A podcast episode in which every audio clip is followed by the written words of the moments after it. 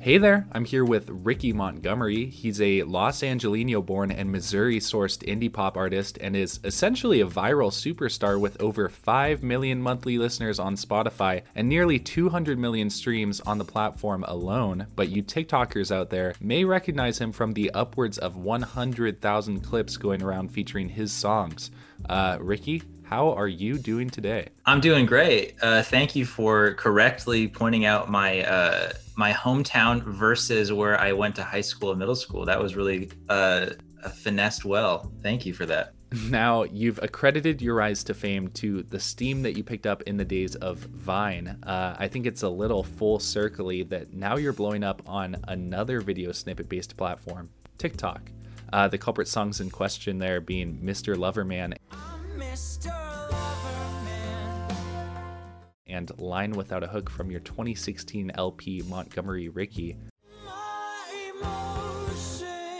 Now, these songs were already quite popular before, but how does it feel to see such a sudden wave of people using your songs for their videos? Um, I mean, it feels great. Yeah. Um, I put a lot of work into that album, and um, it, you know, it always did pretty well. Um, I was able to kind of like start saving up some money as I had other jobs for a few years, but it never obviously had anything close to what it's what it's doing now. Um, and since uh, that has all happened, I've signed to a record label and um, have just had a a really really good year is the best way to put it. Um, so I'm I, it feels great. It's a very weird having all this happen during lockdown, um, frankly, but I'll take it. No complaints. So I know that there are tons out there, but do you have any particular favorite TikToks that have had a song of yours behind them? Um, um let me let me think. Um, well, usually my favorite ones I'll do a duet to. Um, so uh, let's see. I'm gonna try to find one that's that's radio friendly to bring up. Um, uh, there's one that I have a soft spot for, which is um this like so one of the shows that has really kind of the show fandoms that's really taken off with with these songs is a is an anime called Banana Fish. Um, shout out to the Banana Fish fandom. Um, and somebody made like this like comic book style fan fiction video with my music in the background of like banana fish and it's just completely chaotic and almost unwatchably confusing. Um, and I I had to duet that, and and that's one of my favorites. It's on my uh, on my TikTok. So uh, no Honey Sticks fanfic quite yet. Not yet. We're working on it. Uh, I'm sure it will come one day. We do have Honey Sticks memes. Shout out to Honey Sticks memes on Instagram. Um, so there's a lot of fanfic stuff there, but um, nothing quite like uh, the TikTok banana fish stuff yet. So you go by Ricky Montgomery on stage, but your actual name is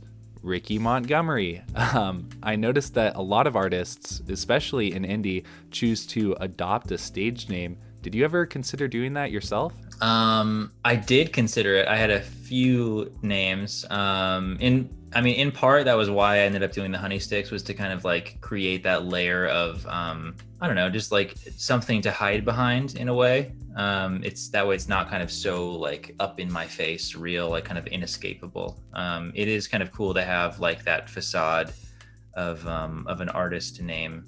Uh, but no, I mean, I did it originally. I I put my my real name as my artist name originally because um, that's where I had my audience on Vine, and I just thought, okay, I would love for people to actually listen to this. I'm gonna help them out and not make a really confusing funnel here, and just use my normal name.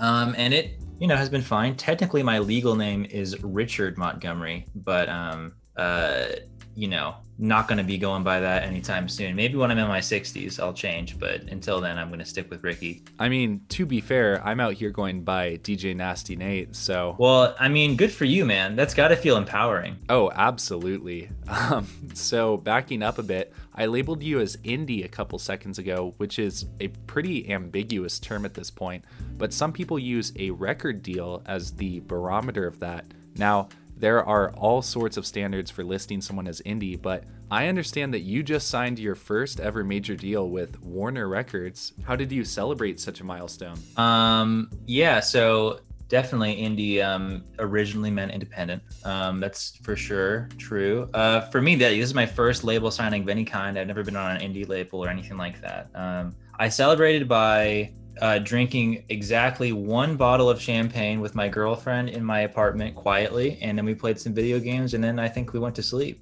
Um, to be honest, I mean, there's not much else to do. I, I I'm not really one for like huge celebrations. When I turned 21, I think I had like two beers and then I went home with my friends and we like went to like I don't know, played some game. Um I just I get sick really easily, so I try to avoid like being too gnarly with my celebrations. Um but yeah, I I kind of just hung out and like uh, you know, just took the moment in. It, it was still celebratory. It wasn't depressing or anything. It was just kind of mild. I tend to do things like that. Uh, well, do you feel any different genre-wise now that you've signed a piece of paper? Um, uh, I mean, it's weird because I signed it off of like an older album, and so um, it's been four years, almost five years since I put out that album. So I think I have changed genre-wise, and people will kind of know what I mean by that whenever the next stuff comes out. But um, yeah, I mean, I don't know that I'm not indie anymore. I still like I grew up with indie music.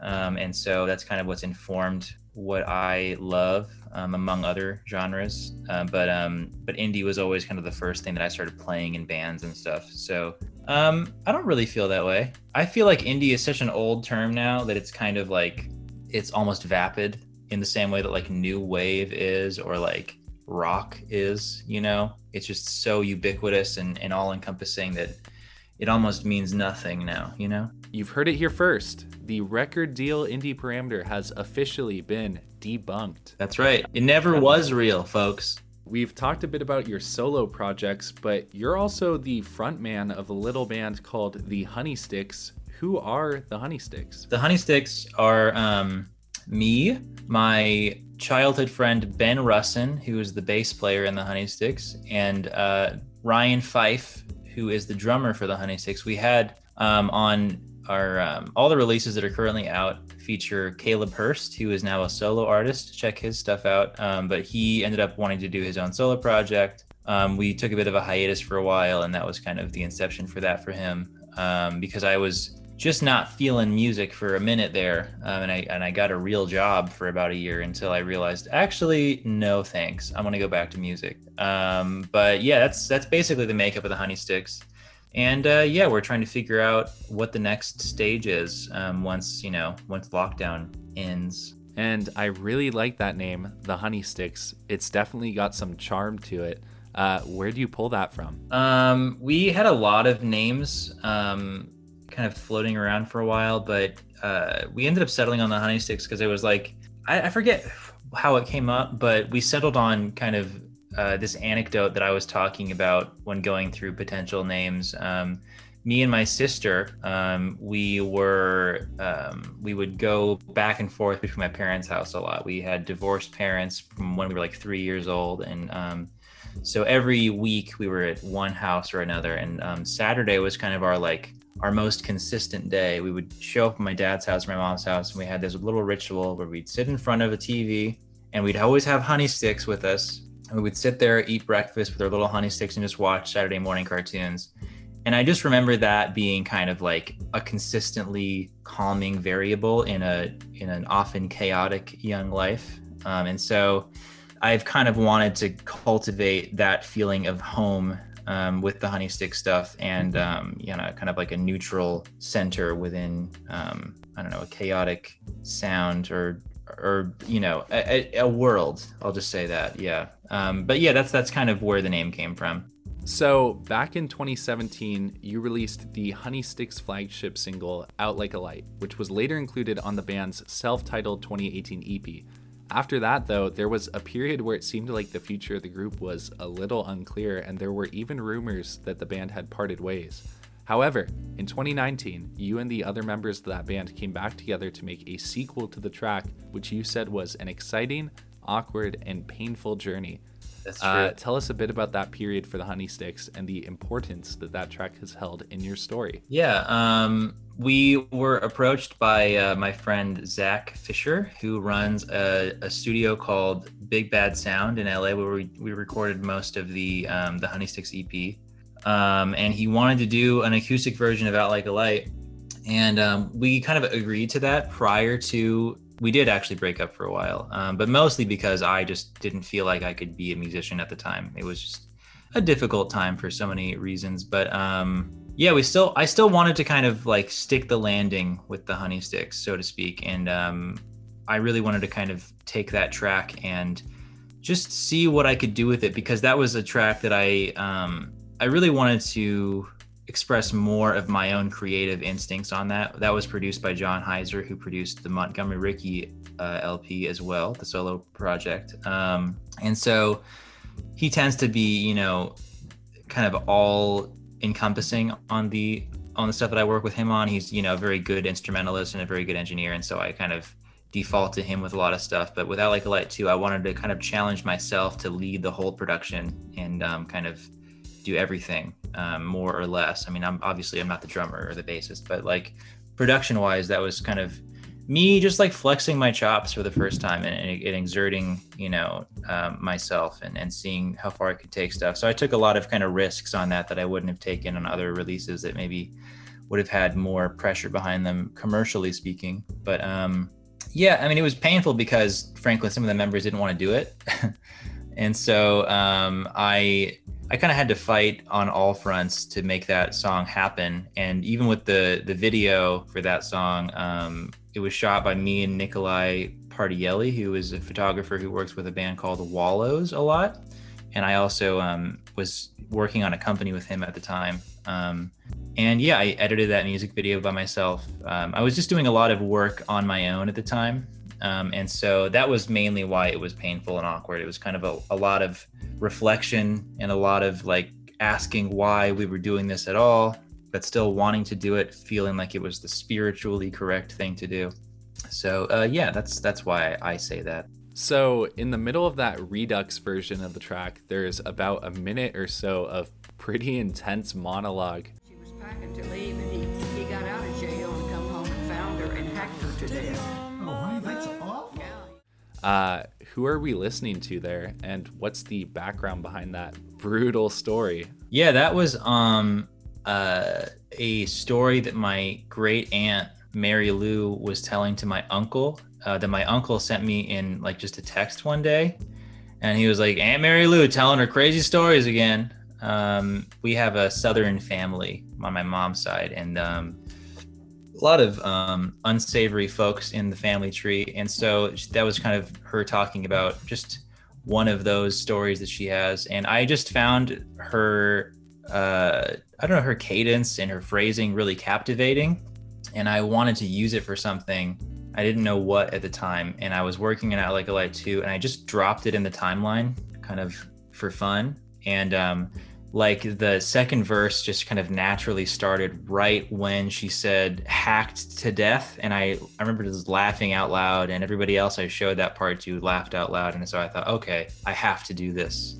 Um, and there's a, honestly a lot of kind of empty space in that part about like a light. And I've, if you listen to the original there's also kind of a vocal passage there but a much more kind of subtle version of that same concept. And so with everything else in out a light too I tried to kind of like double down on concepts, and it, that's the best, most kind of hyperbolic example of, of how I'm doing that. Um, but uh, yeah, it's just a story that that she had. Uh, it, that's a real story about one of her family members. People think it's from a movie, but there's no way in hell I can afford that kind of a sample. So it's all real. Crazy stuff. Um, do you feel that this is a rare instance of a sequel being better than the OG, or are you still biased towards that firstborn child? Um, I mean, I love them both for different reasons. I think that, um, um, I mean, it depends, I guess, who you ask.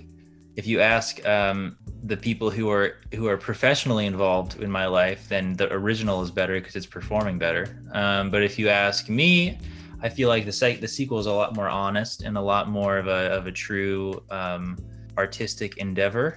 Um, and so I, I definitely feel biased toward that one. Um, it feels a very vindicating, like, oh yeah, I can make art when I want to, um, kind of thing. Um, that doesn't have any kind of compromises behind it stylistically, um, and isn't afraid of itself.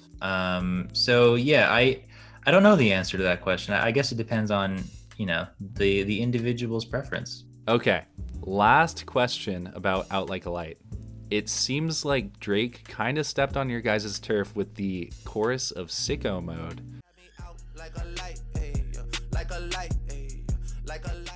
When can we expect the court case to drop? First of all, there I have no complaints about uh, about sicko mode. That only helped our SEO. Um, we have so many comments on um, on that video from around that period when that song came out of like I came for Travis Scott, but I'm not disappointed.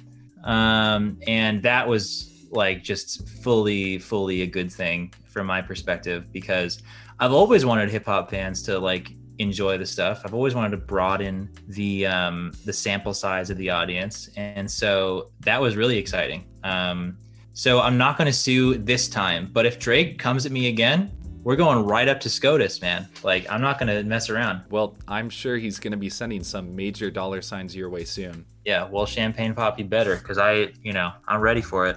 So, the band somewhat recently dropped a single called Cars that seemingly reinvented what we've come to expect from you guys sonically. Uh, can we expect the same sort of experimentation in a perhaps not so far off new album? Um, yeah, definitely. I think um, Cars is going to be a bit of an outlier stylistically. Um, I will say right now, um, the solo project is my priority. Um, and the band is also the touring band for the solo project, so they're involved in that.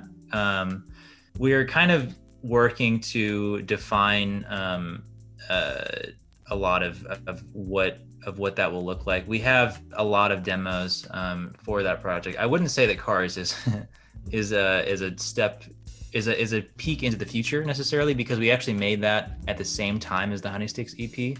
And the reason it wasn't on it was because it was like just so much of an outlier that it made no sense on in the context. And so we're like, well, we'll save this for later.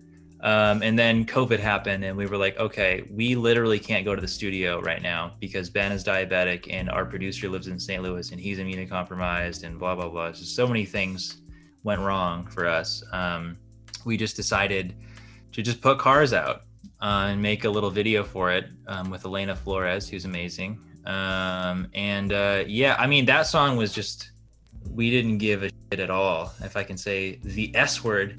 I'll uh, I'll have my team fix it in post. Thank you. Um, but uh, yeah, that was you know we we played a game called Exquisite Corpse when we were making the lyrics to that one. That's mostly me and Caleb on that song. Um, and that is basically uh, in a nutshell.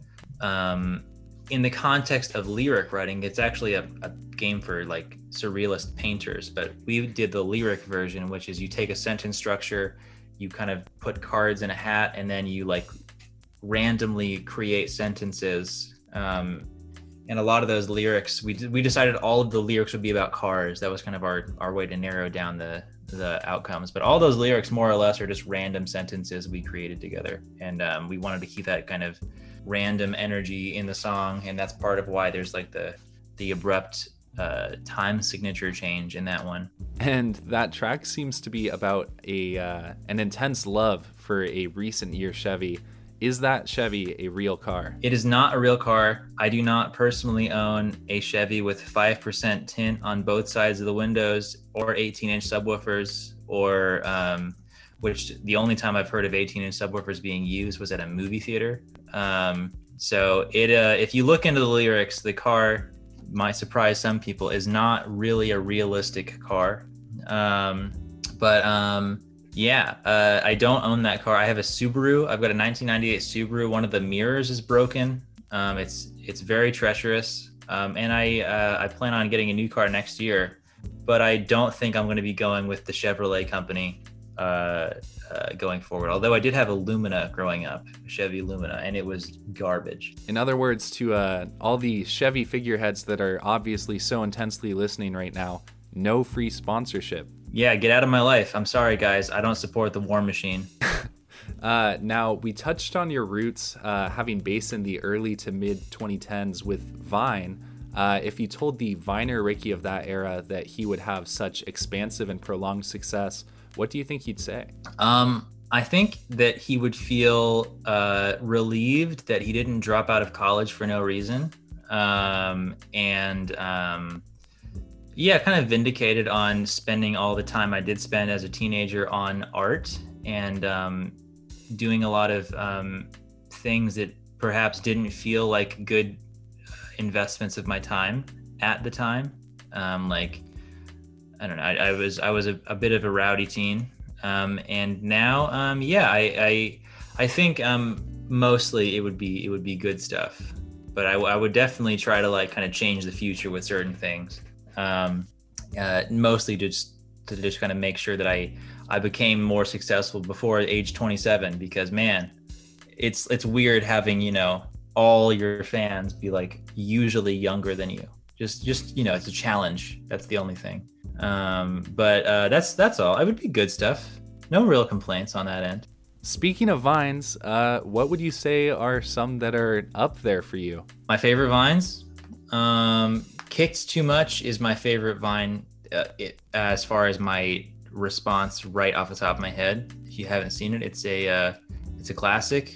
Um, I have a soft spot for for Gabe Gundacker's stuff. He was a good friend of mine. Um, the uh, the mustard vine. Yeah, so that mustard vine, um, I read that in another interview, you had tried to describe that mustard video and got absolute crickets from the host. Sure did. That was not a that was not a highlight in my life, um, but I'll happily do it again. Um, I will take that vine to my grave. Um, uh, or my my appreciation for that. I'll uh, I'll have my team of editors splice in a clip of that vine in post. That'll save me a lot of effort um, and embarrassment.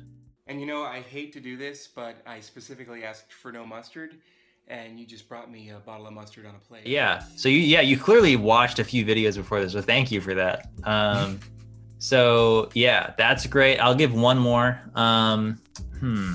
Um. Um. I'll plug myself um, because I can't think of anything else for some reason. Um, uh, check out uh, Adam's Apple, probably the best piece of Vine content that I've ever been a part of. Technically, it's a Caleb Hearst Vine, but it's me, Andrew Sawicki, and Caleb Hearst just making a video together in my kitchen. Um, and uh, Adam's Apple. There we go. Perhaps it's your uh, magnum opus. Perhaps I would be fine with that. That's that's my best effort for that medium. So, uh, as we get to the end here, I wanted to know if you had anything in the works that we should keep an eye out for. Yeah, uh, the rest of the first half of this year is going to be kind of like people watching me on board with a major label. so, like, um, there's going to be some some uh, extensions of the Montgomery Ricky era um, by popular demand um, and and I I feel like I probably shouldn't be more specific than that at at present, um, in case the label you know hears me talking about this on this program. But um, yeah, so there's going to be some more kind of releases like that. It's going to be a solo project year mostly um, for so many reasons, mostly because of this moment that I'm having, um, and because you know we still have no idea when touring is going to come back, and so um, that'll kind of keep me mostly at my house, frankly, and so that'll that'll mean a lot of working by myself and and hopefully churning out a lot of solo music. So yeah, that's that's the main thing. Um, going to be a lot of releases for that project. Hopefully, a lot. Um, we'll see how many I'm able to get out. Uh, one last little thing. I would like to think that I am known for being a bit of a self proclaimed vinyl snob, can we expect any restocks on the wax for the EP or the LP? They are surprisingly hard to get a hold of. It is incredible how many people ask for that. Um, yeah, I mean, I yes. First of all, yes. Um, I get more questions about vinyl restocking than maybe anything else, which is a great problem to have, but also very surprising. Um, yeah, no, there's going to be restocks at um, at least in the next couple months um, of Probably both projects. Um, I mean, seeing that there is a lot of um, um, desire for the Honey Sticks EP as well, um, we'll probably end up restocking that one too. Um, and yeah, we kind of had like a special um, version of the EP made for the vinyl as well. It actually features another track list. It's different than the one on Spotify. It's a little bit more tailored for the listening experience, and it has out like a two, out like a, out like a two, out like a light two on it um, and I have it here somewhere. Yeah, it's pink. Maybe I won't make it pink this time. Maybe I'll make it a different color just to change it up. And I'll tell you now that people love any sort of special variant they can get with vinyl. Oh yeah. Um, well, I'll bring back the pink, and maybe I'll like. I haven't tried like multiple colors yet, but that recently became an, an option for us. So um, maybe we'll try that out. Uh, I don't want to make any promises, but it's definitely on my mind, and one day will happen. I feel like my urge to wedge a record related question in there was properly appeased, so thank you for that. You can find Ricky on Instagram via at ROH Montgomery, or you can look up his band by searching at the Honeysticks with an underscore at the end of it. And you can find his tracks on uh, anywhere that plays good music. Ricky, thanks for joining us. Thank you, man.